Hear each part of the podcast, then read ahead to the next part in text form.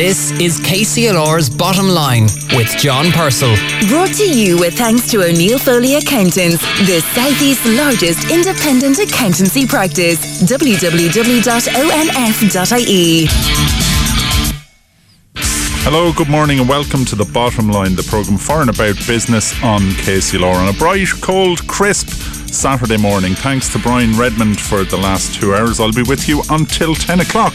This morning on the bottom line, we'll be talking to Brendan McDonald, Regional Manager for IDA Ireland, about the authority's annual report for 2020 and what lies ahead for industrial development in this area during the COVID era. In past years, at this time of the year, thousands of craft makers from all over the country would be joined in the RDS by buyers from around the world in this important event organised by the Design and Craft Council of Ireland. I'm talking about Showcase, of course, but not this year. We'll be talking to Rosemary Steen, CEO of the Design and Craft Council, about the alternative online event this year and other exciting projects in the pipeline for the creative and craft sector. And John Madigan of the Strategic Banking Corporation of Ireland will be joining Roisin Gilroy of St. Canice's Kilkenny Credit Union to talk to us us about the COVID 19 credit guarantee scheme, low cost loans for the SME sector, with the usually fraught issue of personal guarantees largely taken on by the state. But first, joining me on the phone is a man with extensive and immense experience in Irish media and business who over two decades, hard to believe, has worked at the top levels of Irish media. He's former editor in chief of Newstalk and he's led and shaped uh, the national current affairs debate on that station over the years. He's worked closely with many household names and been involved in the development of many successful programmes and programme formats which continue to this day. He now runs his own media consultancy and training company called Harte Media. Good morning, Garrett Harte. Good morning, John Purcell from uh, Bright and uh, Blue Sky Greystones here in Wicklow. Yeah, absolutely. Now, um, it's a bright Saturday morning, but it's been a very difficult week. It's been a tumultuous week uh, on the international stage. We've seen uh, um, uh, what's his name? I've forgotten already. Donald Trump exit uh, stage left. You know, a lot of stuff going on in Ireland. But let's start with Ireland. It's been a difficult week on the COVID front, and uh, messaging and, and your whole area at the centre of it. Yeah, look, I I I, uh, know we'll speak about Biden, and it's important to uh, talk uh, this morning in in a positive light about that event. We'll come back to it, but certainly we can't escape uh, the discussion around COVID. Uh, and for me, I think we all, first of all, have a duty to what I would call avoiding the catastrophization of COVID um, and getting a balance into the discussion and eliminate the finger pointing and, and painting of certain elements of society as somehow being guilty for where we are today. I think we we're all part of this, and we're all guilty, uh, and we're, we're all going to be part of the solution. So whether that's blaming young people or finger pointing at sections of the Irish economy, such as hospitality, uh, and in some way blaming that section for where we are today in terms of, of COVID. Um, and, you know, I, I, was thinking overnight, um, you know, I'm uh, originally from a small town in, in Donegal, and, and the two main pubs in that town have been closed since last March. You know, family-run pubs been there the guts of hundred years, and they're not part of some political lobby group. You know, they they they're not in uh, Leinster House, uh, uh, strong arming politicians. They're the centre point of that community. Football team changes where the horse drive is held. And the big concern I have, like most people, would have is that pubs, small businesses like that around the country uh, need uh, to get certainty uh, and they need uh, the government to enhance, for example, the current financial measures to ensure these businesses are cocooned for the next couple of months. Because I, you know, I, I, I, uh, I'm quite critical of the government at the moment in terms of their, their messaging and it being too reactionary uh, and not strategic enough. Uh, and you know, there's more speculation in the papers this morning that the restrictions that we're currently in uh, will run until the end of February. uh, uh, and uh, it would be, I think, very, very helpful if the government would come out, as the Northern Ireland executive did last week, to say we're holding the restrictions until the 5th of March. As difficult as that is to hear, at least there's certainty. But the other piece, John, is that uh, the next couple of weeks are going to be challenging. Uh, next couple of months are going to be challenging. But the, the, this year is the opportunity for us to get into the uh, recovery plan. Yeah. Uh, and look look beyond the summer, and that's where we, we, we change gear. Because it's really like a state of war, isn't it? It's not a temporary little blip. Uh, it's it's a major upheaval of historic proportions that we're all going through at the moment. Absolutely, and, and I I heard there was a former editor of the Financial Times uh, speaking during the week, and he made that point and, and referenced the Second World War and, and said, look, the, the the challenges that, that we face are, are quite similar. That we have we have an enemy that's invisible, uh, the virus, and really our our efforts uh, to tackle that enemy need to be working together uh, as opposed to finding opportunities to uh, uh, apportion blame. Uh, but on the on the back of that, uh, when we do deal with this, and when we we do get ahead of it, now, you know, I think the back to the messaging, uh, let's say in the media and the messaging uh, in general. If we look at the the vaccination rollout, John, like that is a hugely positive and uh, uh, story to tell. Uh, I have a, uh, a relative in a nursing home in Donegal who got his vaccine first jab yesterday uh, and, and the sense of relief and, and uh, uh, a joy at that. Uh, I have a, a brother-in-law who's an A&E consultant in, in Manchester, who's a very uh, you know, uh, uh, down-to-earth guy who works the front line for years, deals in very difficult situations. He was taking his 88-year-old mother to the Etihad Stadium during the week, uh, in the Man City Stadium. Uh, and he said he, he, he broke down because he saw these queues and queues of elderly people being wheeled in, and they were overjoyed at getting the vaccination. And he just, and he just said, "Look, this is what is this is all about." This so there is so- hope. We just have to get in touch with that hope. One hundred percent. One hundred percent. Yeah. Now, speaking of um, other hopeful events, and we have to remember that not everybody uh, held him up as the um, as the personification of all that was wrong. But Donald Trump, a divisive figure, but he's moved off the stage now during the week. But lo- lots of interesting kind of perspectives on that as well, Garrett. What's your take?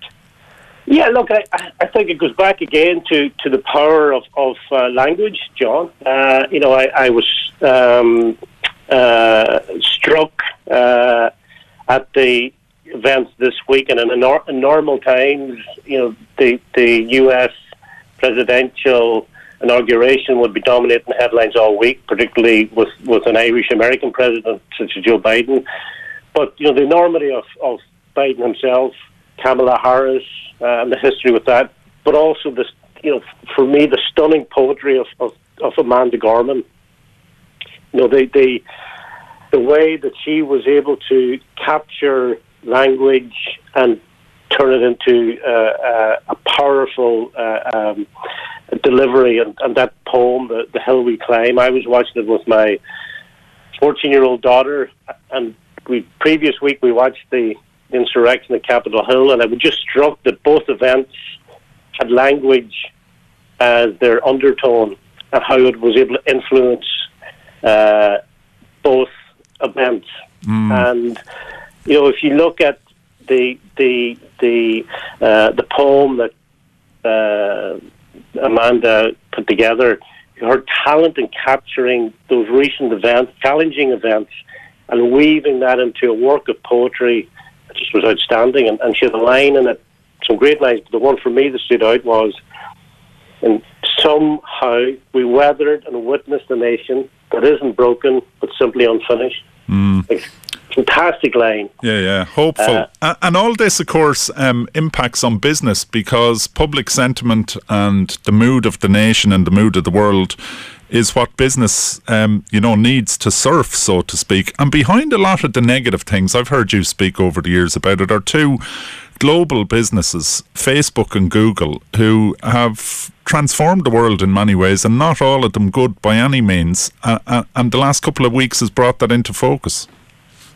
Yeah, I, I, I think the uh, when I watched the insurrection at Capitol Hill, uh, I was doing an event the following morning, a, a webinar with a number of business leaders uh, to talk about leadership, and and uh, the the curator of the webinar rang me and said, "Look, everyone wants to talk about what happened uh, in in Washington. Can we change the focus uh, of the webinar?" And and when I was talking to that group of, of, of leaders, what what struck me at that time, watching the insurrection, was that this is a manifestation of an unregulated media platform such as Facebook, Twitter, and, and so on.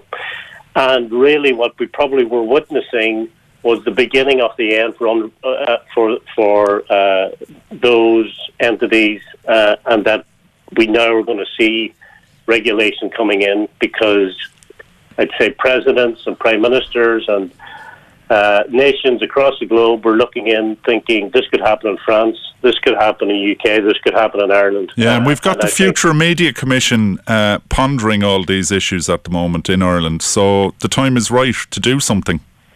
Time is right. You know, I'd, I'd be a little bit critical, John, in the makeup of, of the commission. Uh, you know, I, I um, you know, my my my previous uh, life has been in frontline media, broadcast media, and, and independent commercial uh, radio, um, and the fact that the commission, uh, ten representatives, uh, didn't uh, include someone from that sector when over seventy percent of the Irish public listen to local radio every day was, uh, I, I think is something that should be looked at. But mm. I, I think they're, they, what they need to do pretty quickly is they need to get a appropriate funding mechanism to protect and grow local media because independent radio, KCLR, Highland Radio, WLR, independent radio is the gatekeeper of local democracy. Now, mm. if we don't do something about funding, news, current affairs, then that important role will exist cease to exist. Yeah, and yeah.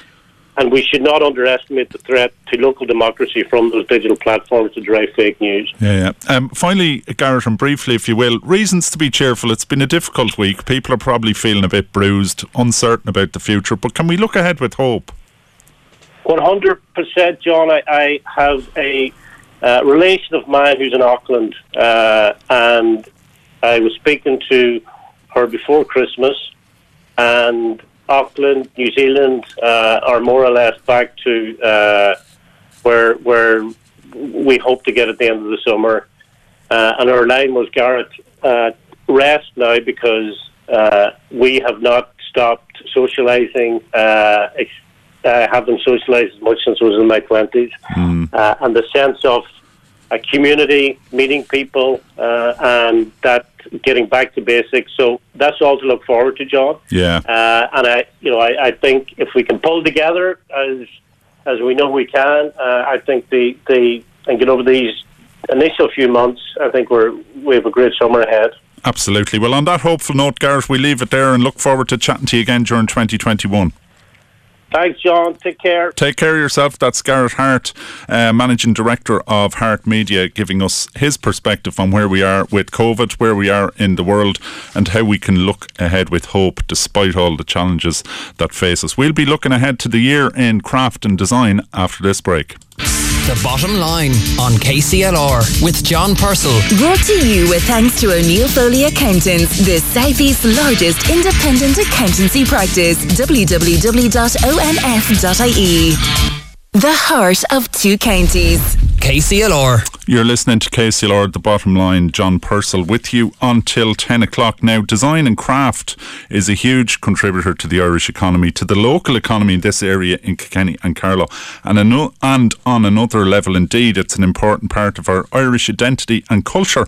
But it's a sector that has had to adapt like every other part of business. And usually at this time of the year, as I mentioned at the start of the programme, we'd be following Showcase in the RDS, but not this year. But that doesn't mean there isn't lots going on for the Irish craft sector. Joining me on the line to tell us more is Rosemary Steen. Rosemary is Chief Executive of, the of the Design and Crafts Council of Ireland. We'll be talking, Rosemary, about a really exciting Bauhaus project in a minute, but first tell me about the virtual showrooms at Showcase. Looks really good.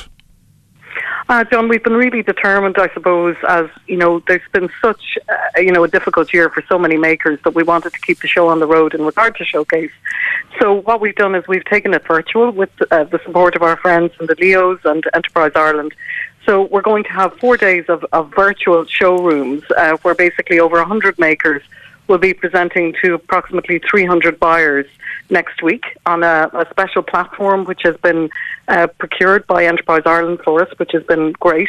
And then we've also got our showcaseireland.com website up and running, and members of the public can see that. And that's got over 400 makers who would have exhibited a showcase on it. Mm. And I suppose what we're trying to do is make sure that even though I know it's been such an appalling month for the country, that we keep focused on giving these opportunities back to makers. And um, I just want to thank Enterprise Ireland and, and the LEOs for their support in this. It's been brilliant. Yeah, and tell us when you say makers, what do you mean? You mean potters? You mean weavers? What else? What kind of people? There's uh, lots of them around here.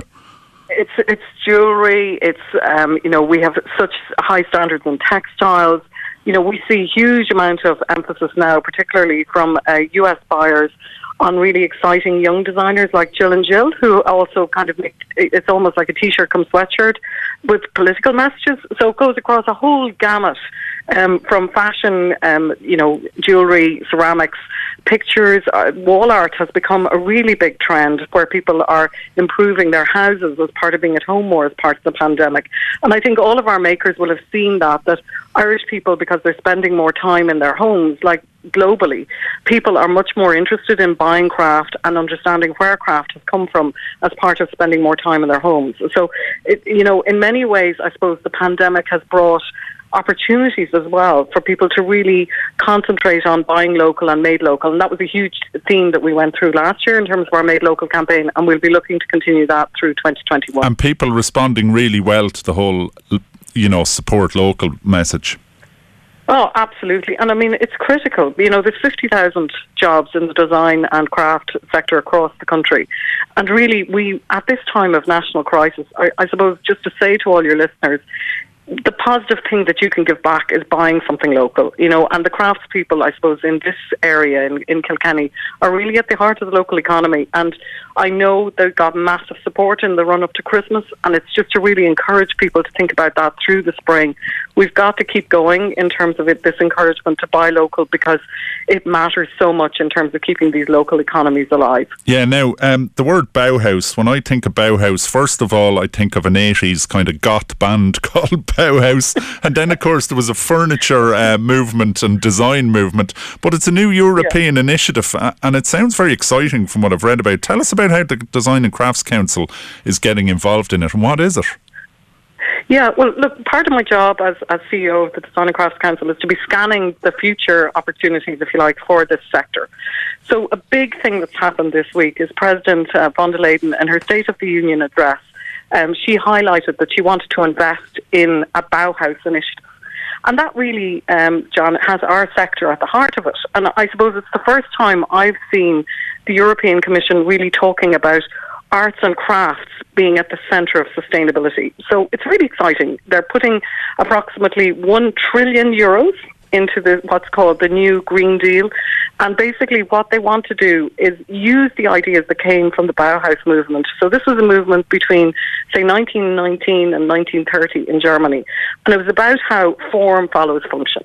So, if you think of the cantilever chair, the typewriter, all of those kind of innovations came from that period. And what the president of the European Commission is saying is that she wants basically to combine the, to make a bridge between the world of science and technology and the world of art and culture. And that's just so exciting for our organisation because it means that the European Commission is open to ideas where we can bring or play a role in our sector in leading how basically Europe brings this to the centre of sustainability. So what they're asking us to do is between now and I think the end of March, there's a special platform that's been launched, and basically for member countries to make um, a, a submissions as to how they could lead forward a Bauhaus movement in their country.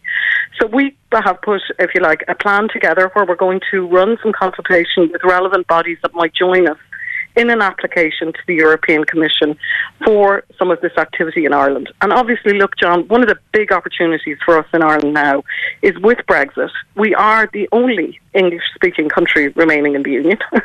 and this means that for these projects, we're much more um, likely to be consulted or involved and, and that really is an opportunity I see for our sector. So it's really exciting and massive spend by the European Commission, which I hope we'll be able to uh, access as part of the recovery post COVID in Ireland. Yeah, and matching form and function is a very interesting concept because I'm reading, you know, they're hoping to renovate 35 million buildings across the content, continent uh, as part of making uh, the continent carbon neutral. That's exciting because they want to marry it with kind of excellence in design and, and so on. That's a, a really interesting and a great opportunity for the craft sector. Yeah, and I think it just shows how far the craft sector has come economically. You know, that now the European Commission is saying we really want uh, the necessary, I think she said was the phrase, can also be beautiful.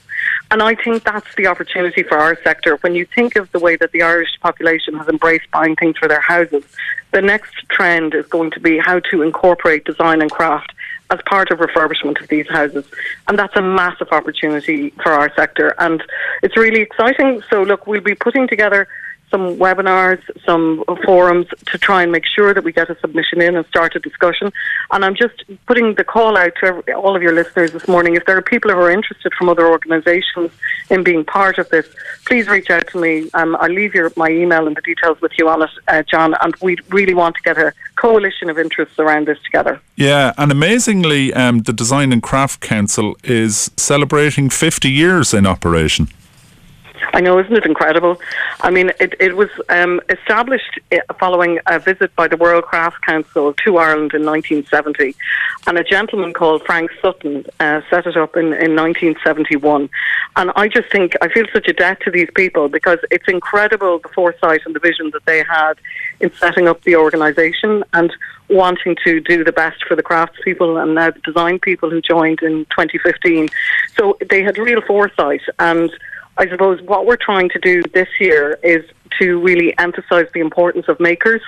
Um, and so we'll be doing an exhibition celebrating uh, basically 50 makers um, to represent each year of the existence of the council. And I'm really hoping we've put that call out to our community and um, to all our guilds and associations and to our members asking for nominations. But I'm also happy to accept nominations from members of the public who want to nominate a maker that they particularly want to recognise. And we'll have a committee that will assess all of the applications. And then I'm really hoping that when the country starts to reopen, hopefully over the summer, that we'll be able to have an exhibition in Kilkenny celebrating the 50 years of the organisation because it really deserves marking. Yeah. You know, it's an incredible um, uh, a network of people who've done so much economically for the country. And it strikes me that over that time we've seen a, a, an evolution of the understanding of craft and design from being kind of decoration to very much uh, appreciation of the function. You know, you're talking about the environmental function, the economic function, the you know all of that kind, of, the utility. And um, you, during these very difficult times, you've run a Keep Well campaign, which has emphasised the importance of craft and craft activity in uh, helping people to stay well. Yeah, and we're trying to do our bit. I mean, we really recognise as an organisation how difficult the, the last couple of months have been, and we've we've done a couple of different things. Um, so we're working on Keep Well. We're working with uh, Sláintecare in the government and Kilkenny County Council, and I suppose what we're trying to do is encourage people to switch off and, and get creative and to learn something new. Um, so we're offering little pieces of craft and craft activities, and we've done things like um, making your own wreath for Christmas to hang on your front door, but also just um, we sent out uh, forty thousand 3D craft your own star cards um, for people, and um, we got a massive for kids basically to make for Christmas, and we got a massive reaction to that. And so we're going to have new initiatives that are coming from forward from our guilds and associations, and I really do think um, it's a really important time to experience craft. And if you haven't done any craft up to now, and you're at home and you want some ideas, take a look at our website, and we hope to have many new projects during the spring working with Care on it, because it, it, I do think it brings a sense of calmness and a sense of purpose if you can make something. And um, look, we've also tried to use the square in um, the, the, the Kilkenny. Uh, we opened that during Christmas in the evenings for people to have somewhere to come and reflect and have a sense of calm when the churches were closed. And I'm very open as well to ideas from the community, from people who may want to use that square, working with the Civic Trust during the spring because I'm very conscious of how important outdoor spaces are at the moment. Mm. So again, just to say that resource is there, and we in the Craft and Design Council, uh, the Design and Craft Council, want to do everything that we can to make sure that people um, get get to use it. So, any ideas around that as well, we'd welcome. That's great, Rosemary. Well, if anyone wants to get in touch with us, we'll pass them on to you, or you can check out uh, your website. Rosemary, pleasure talking to you. I can hear the enthusiasm into your in your voice. A lot of positivity going on. That's what we all need, and I look forward to catching up with you during the year and uh, uh, hearing about progress on all those exciting projects. Thanks a million. Thanks for having me on, John. Really appreciate the opportunity. Bye. pleasure, Rosemary. See you. Uh, that's Rosemary Steen, uh, Chief Executive of the Design and Crafts Council of Ireland. The bottom line on KCLR with John Purcell. Brought to you with thanks to O'Neill Foley Accountants, the Southeast's largest independent accountancy practice. www.onf.ie.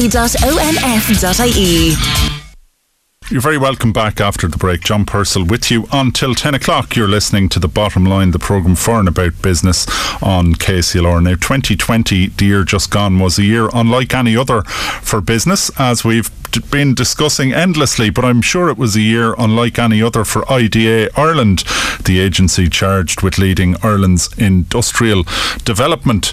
Uh, and with me on the line to talk about their most recent report is Brendan McDonald, who's the manager of Southeast Regional Business Development for IDA Ireland. Good morning, Brendan. Good morning. Tell us a bit about 2020 in the world of IDA. Yeah, I suppose, listen, 2020 was uh, one of the most challenging years that we've had um, in quite a long time. I suppose when we look back over the last uh, last few decades, we had the financial crisis um, in 20, 2008 and obviously the years thereafter. And I suppose we, we would have thought that we would have seen the back of, of global crisis, but then everything from, you know, Brexit to change of administration uh, in various different countries globally would have been a bit of a shock to the system over the years.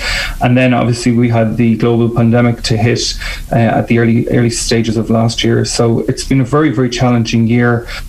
But um, I'm happy to report that our, our, client companies have been extremely resilient in these challenging times. And I suppose we launched our, our 2020 results uh, just at the start of January this year, which show you know very resilient performance by IDA client companies. And uh, we're happy to report that as of as of 2020, we have 257,394 people employed in IDA client companies right across Ireland, across all regions, across all sectors. So, from the point of view of, of being resilient in a pandemic, our client companies are certainly uh, certainly you know standing up to the challenge and there are many challenges. They, we, we had in 2020 we won 246 investments with 99 or sorry 95 new name companies. So that was right across uh, right across all regions. 128 of those uh, investments, or 52%, were in regional locations. So we were able to continue to win business uh, in locations right across the country, including in the southeast and indeed in Kilkenny and Carlow, with UPMC uh, announcing in June uh, a global technology centre of excellence, and Unum and Carlow announcing an expansion of their centre of excellence. So we were able to continue to win investment for regional locations, and including, as I say, in the southeast, which has been very positive. Yeah, both right of those across. very encouraging um, investments. The UPMC one, I, I think that's something of a of a kind of tipping point. I think it was, if memory serves me, one of the largest in uh, kind of medical technology recorded. Tell us more about the UPMC announcement. Yeah, so we've been working with David Byrne and the team in UPMC for a number of years now. It's it's uh, probably three years in the offing. Um, to, I suppose, showcase the southeast and so showcase the region. As you're aware, um, UPMC put significant investment into the Whitfield Clinic in Waterford, and they've also got an outreach centre in Carlow, and they've also had some other investments um, in, in Ireland, uh, in, you know, in Cork and Kildare and in Kilkenny. So the winning of the Global Technology Centre of Excellence from, uh, with UPMC was a huge milestone, uh, I suppose, for the Southeast in general, because it shows that not only are we able to continue to win investment, but we're able to win really significant technology investment. So they're going to put in a technology centre of excellence to support the various um, various systems and various processes that they have within their hospital group. They're a massive hospital group in the US. Uh, I think they've, they've over 30 hospitals over there. They're also in Italy and in China. So we're uh, we're going to help see, I suppose, the, the technology centre in Kilkenny, which is going to build and grow hopefully over the, next, the coming years and support all of those operations globally. This is a multi-billion dollar company who have chosen Kilkenny as their centre of excellence, and that's a huge vote of confidence in not just Kilkenny in the southeast, but in Ireland. So, from a health technology perspective, it was a significant win, and we're very, very proud to be able to launch that with uh, with the folks in UPMC in the middle of the pandemic. And obviously, we would have loved to have you know a launch event, but we did it all online, yeah. and uh, and we launched that back in June. So that was a huge, huge announcement. and of course, David Byrne, he's a local Kilkenny man with very strong roots. He's the head of UPMC in Ireland. Unum in Carlow also, uh, I think they celebrated 10 years there this year, but they're also expanding, which is good to see in, in the context of COVID and the difficulties it poses for operations. That's right. That's uh, another company uh, that have expanded in the region in recent times. So, you know, I think they had their 10th anniversary couple, uh, two years ago now. Ah, I think they're 12 at wrong. this stage. So they've they've got deep roots with uh, with the local community and in particular the IT in, in Carlow, where they have a centre of excellence as well. And you know they're they're a, a real um, feeder feeder school for uh, UPMC or so for UPMC for Unum even uh, for from a graduate perspective, and they're um, they're employing lots of people locally and bringing people back from other locations, including Dublin, to work in high uh, high class uh, technology jobs in Carlow. So that was a great, again, another boost for Carlow and a, a, vote of confidence in, in the in the regional location as well. Brendan, um, you know, 2021, many of the old ways of doing business no longer possible. Um, IDA Ireland, presumably meeting people, showing people around sites, visiting companies abroad, all that now hugely difficult. What's the strategy uh, from IDA Ireland to adapt to the new realities of the era of COVID? Yeah, so we've gone fully remote uh, as an agency since I think the 14th of March was the last day uh, we were in the office. So our regional office is in Waterford and our head office is in Three Park Place in Dublin. So we went fully remote on the 14th of March and we haven't been back in the office since, much like uh, many of our client companies and indeed many uh, of, of uh, the Enterprise Ireland supported and LEO companies right across Ireland.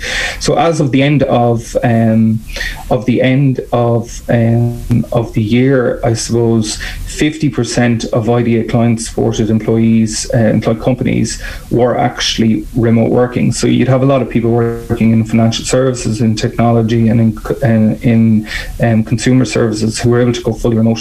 Whereas the national average for uh, for Ireland is probably 28% of people were working remotely at the moment. So over 50% of the IDA client companies have gone remote. And that's been a huge challenge uh, for companies and indeed a huge challenge for us as an agency as we try to attract in foreign direct investments. So traditionally what we would do is we would um, seek to bring in people um, physically into Ireland and then tour them around to various different locations that we have identified to maybe a suitable fit for the company. Now, ultimately, the company makes the final decision as to where they will locate, but we can we can show them around different locations. So when we get a company to visit the southeast, we will assess their needs and try and uh, you know match their needs to a location, be it uh, from the clustering perspective, or if there is, you know, a, a particular property solution that might be uh, suitable.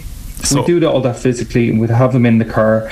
But now we've gone fully remote and we've gone to fully remote itineraries via via video. Hmm. So what we're doing is we're setting up the meetings uh, online, and we're bringing the bringing folks in virtually from various parts of the world. So we have done in the Southeast in the last year. We've had people in uh, from Asia, from New Zealand, from uh, from the East and West Coast. Yeah, um, Brendan McDonald, uh, thank you very much for joining us. That was Brendan McDonald, uh, regional manager with IDA Ireland, telling us about their 2020 annual report and also looking ahead uh, to new ways of doing business. And glad to hear they've found new ways of showing people around virtually, which is really rather good. Now, last week we spoke with Maria Couchman about the Taste in Carlow Experience Trail. And if you were hoping to submit an application for this but didn't get round to it yet, if you're a bit of a procrastinator, good news is you still have time. Applications have been extended. That's the deadline, has been extended until February 12th. To submit an application, go to surveymonkey.com forward slash or forward slash Carlow Taste Trail or just check out localenterprise.ie forward slash Carlow for further information. Now, uh, the availability of credit to companies is always a big issue, and uh, I suppose as people seek to restructure, as they look at new ways of doing business uh, and all of that kind of stuff, the availability of credit is going to be a huge thing as well. And there have been some uh, very innovative schemes brought in. One of them is the Credit Guarantee Scheme, which the Strategic Banking Corporation of Ireland is looking after. And good news during the week that St. Canice's have been approved for the COVID 19 credit guarantee scheme. With me to talk about this is John Madigan from the Strategic Banking Corporation of Ireland and Roisin Gilroy of St. Canice's Kilkenny Credit Union. Good morning to you both. Good morning, John. Yeah, starting with you, John. Uh, just tell us very quickly about the work of the Strategic Banking Corporation of Ireland. Yeah, okay. In a few words, John, uh, we were set up as we emerged from the last uh, financial crisis. Three things on uh, SMEs' minds uh, lack of access to finance, uh, competition declining in the Irish market, and price still an issue, a big price differential between Ireland and the rest of the EU. So, over the last six years, we've tried to introduce uh, initially liquidity products, which meant just a reduction in price. But over the last while, we've um, graduated and evolved into the development of risk sharing products. And risk sharing products is what I really wanted to talk about this morning, which is the uh, credit guarantee scheme, the COVID 19 credit guarantee scheme, which tries to address access to finance, um, bring more competition into the market for SMEs, and reduce the price. Um, yeah. And, and, in relation to risk, um, one of the, you know, people always intend, or virtually 99.9% intend to pay back the money, but sometimes circumstances yeah. change and guarantees are a big thing because they kind of follow you after things go pear shaped and that stopped people accessing finance. This um, credit guarantee scheme kind of addresses that. It does. Yeah, it does. Um, certainly up to uh, a limit of 250,000. Um, there is no security required for this particular scheme. The government has placed an 80% guarantee uh, with the providers of the scheme, so St. Canice's will have uh, an 80% guarantee on all facilities that they do. Um, but up to 250,000, the SME is not required to provide any security whatsoever. No personal guarantees, no additional security. In excess of 250, yes, security can be looked for, but most SMEs in Ireland uh, the borrowing is somewhere between 75 and 100,000. So we expect that the bulk of people uh, applying for the COVID 19 credit guarantee scheme will actually be uh, drawing money on an unsecured basis. Yeah, and it's very important. You're you're uh, head of marketing and research with the Strategic yes. Banking Corporation. You you know the mindset of business changes constantly in relation to it, and you're trying to keep up with that to ensure that they access credit. Tell us a bit about the the, the issues that you discern. Yeah, the big issues, um, John, is really since the last crisis, people have been SMEs in particular have become really good at managing their cash flow. Um, and what they've been doing with that is they've been using that cash flow to fund investment.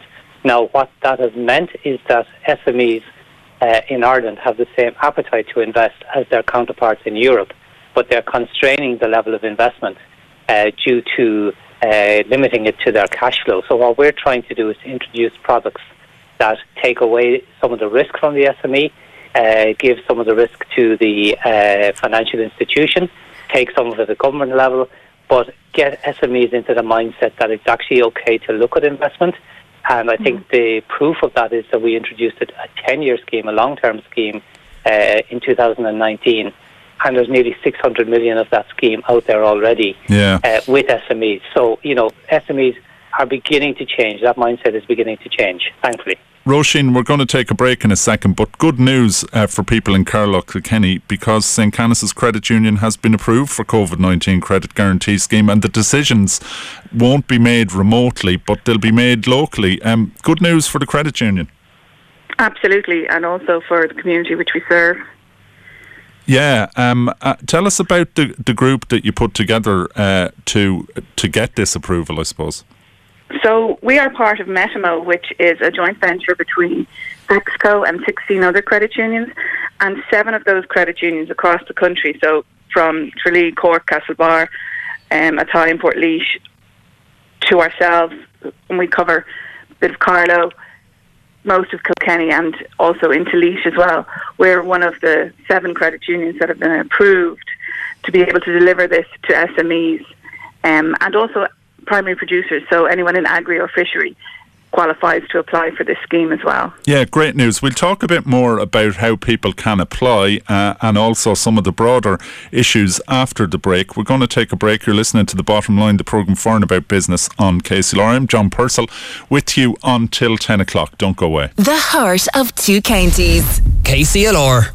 Seven and a half minutes away from 10 o'clock when the inimitable, the one and only Edward Hayden will be joining you for the Saturday show between 10 and 12. And I'm sure he's got great positive stuff to cheer up your Saturday morning as he usually does. Um, now, we've been talking to John Madigan of the Strategic Bank Corporation of Ireland and Roisin Gilroy of St. Canice's uh, Kilkenny Credit Union. St. Canice's Credit Union has been uh, just approved uh, to take part or provide uh, credit under the COVID 19 credit guarantee scheme. Uh, John, um, just before we go on, we were talking about people's application for credit and, and the you know people are really good at managing their cash flow and, and managing without credit. But what's the take up of this scheme and other schemes that you guys are involved in been like? Yeah, there's been a bit of commentary in the you know in the last couple of weeks with regard to the low take up of the government's credit guarantee scheme. You know, it's a two billion scheme. It's the biggest scheme the government has ever introduced here in Ireland. But um, as of the end of this week, there's more than 125 million of the scheme actually sitting in the hands of SMEs. That's actually drawn by SMEs, and with the addition now of St. Canice's and the other credit unions, and a few more non non banks to come as well. Uh, we expect that the take up on the scheme will really begin to ramp up as businesses begin to uh, open up and um, start to plan for uh, what they need to borrow for in order to reopen. Yeah. Um, just in terms of the long-term scheme, as I said, nearly 600 million uh, sanctioned in the last year and a half, and on the COVID-19 and Brexit schemes, those working capital schemes, there's approximately 175 million of the 300 million scheme uh, fully allocated as well. So these things take a little bit of time to get moving, but when they get moving, SMEs see the value of them, particularly the value of that guarantee and the speed of response. So, um, yeah, I think that this will be a big success. Yeah, Roisin, um, you're you're there with open arms, wanting to hear from from businesses um, all Yeah, over the area. Just tell us what area you cover. So we have nine different branches. So we're in Bagnallstown and Carlow. We're across most of Kilkenny, Piltown, Callan, Graignamanagh, Ballyragget, and into Laois, Durrow, Mountrath, and um, Rathdowney. And the types of businesses who've been in touch with us in the last week, because we've only launched a week, would be a good bit of agri, um, a gym, childcare, hairdressers, restaurants. So they're the types of business who've been in contact already. And I guess if you have a business that's been impacted by COVID, you know already whether you need access to credit. So while there's a, a deadline of the end of June for this scheme, we would say contact us now, like don't wait. The decision making is local, so it's going to be quicker. You're going to get your yes or your no in quite a short turnaround time. Yeah, So and the whole um, the type of business is very important um, as well because, like, when people hear millions and hundreds of millions, they kind of tend to sometimes think of, you know, multinationals and big people, and they might be, you know, a fairly modest sized business and think that doesn't apply to to them. But like, you're very keen to hear from from those kind of businesses. Yeah, I mean the loan scheme starts off at a minimum of ten thousand euro and goes up to a million. But I mm. mean, there's a wide range in between. So Absolutely. and you know people can use this not only for investment or working capital, but also if they've had to refinance or got into debt as a result of COVID hmm. and anything related to those expenses. Tell us about the application process, Roisin. How straightforward Well, is it? It's it's the same as applying for any loan, really. If people go to our website and look up the SBCI loan, then they can they can apply.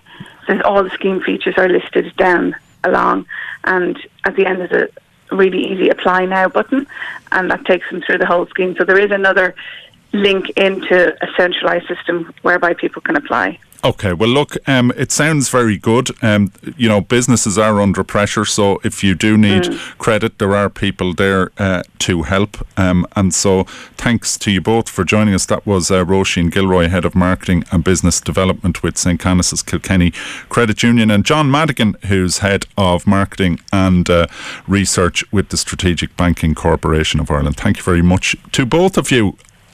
Thanks, John. Okay, look, that's all we've got time for uh, this morning on the bottom line. Thank you for listening. I do hope that you've enjoyed the show. Remember, if you have any comments or ideas you'd like to get to us, you can email the bottom line at kclr96fm.com and you can listen back to this show or any episode of the programme. Just search for the bottom line on KCLR on the Apple Store, Google Play, or Spotify, uh, or you can follow us on Twitter. Just search for the bottom line KCLR. Thank you to all our guests this morning Garrett Harte, Rosemary Steen, Brenda McDonald, Roisin Gilroy, and John John Madigan. Thanks to Deirdre Drummy, who produced the show. And as I said, thank you for listening. Do be careful out there. Have yourself a good weekend. Keep your distance, wear a mask, and limit your social content, contacts. And don't let this thing grind you down. We will get through it, as Garrett Harte said. Stay safe during the week, and we'll talk to you again next week, just after nine on Saturday morning. Until then, goodbye.